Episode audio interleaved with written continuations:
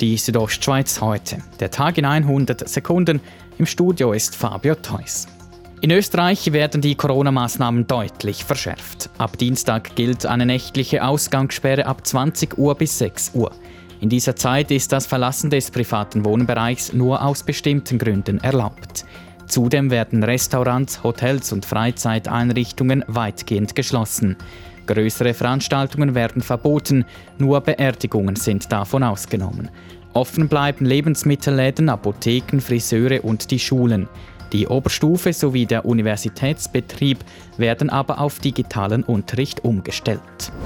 Auf die Frage, ob auch der Bundesrat ein erneuter Lockdown für die Schweiz diskutiere, sagt Wirtschaftsminister Guy Bachmann. Der Bundesrat will alles tun, um das zu verhindern. Aber am Ende das wäre eine sehr dramatische Entscheidung, die man treffen muss. Der Bundesrat werde die Corona-Situation genau beobachten und allenfalls neue, strengere Maßnahmen erlassen, sagt Guy Bachmann im SRF.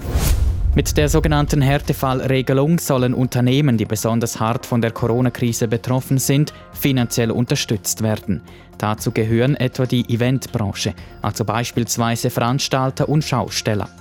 Ursprünglich hatte der Bundesrat den Monat Februar als Termin für das Inkrafttreten der Härtefallregelung genannt. Heute kündigte Wirtschaftsminister Guy Bachmann im SRF ein neues Datum an. Am besten wäre es möglich 1. Dezember. Natürlich parallel dazu müssen die Kantone sich vorbereiten. Unklar ist zudem noch, wann genau das erste Geld aus der Härtefallregelung fließt. Es könnte bis im Februar dauern, so der Wirtschaftsminister. Bond.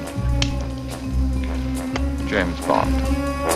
Er war der erste Bond-Darsteller, Sean Connery. Der britische Schauspieler ist im Alter von 90 Jahren verstorben, das berichtet die BBC.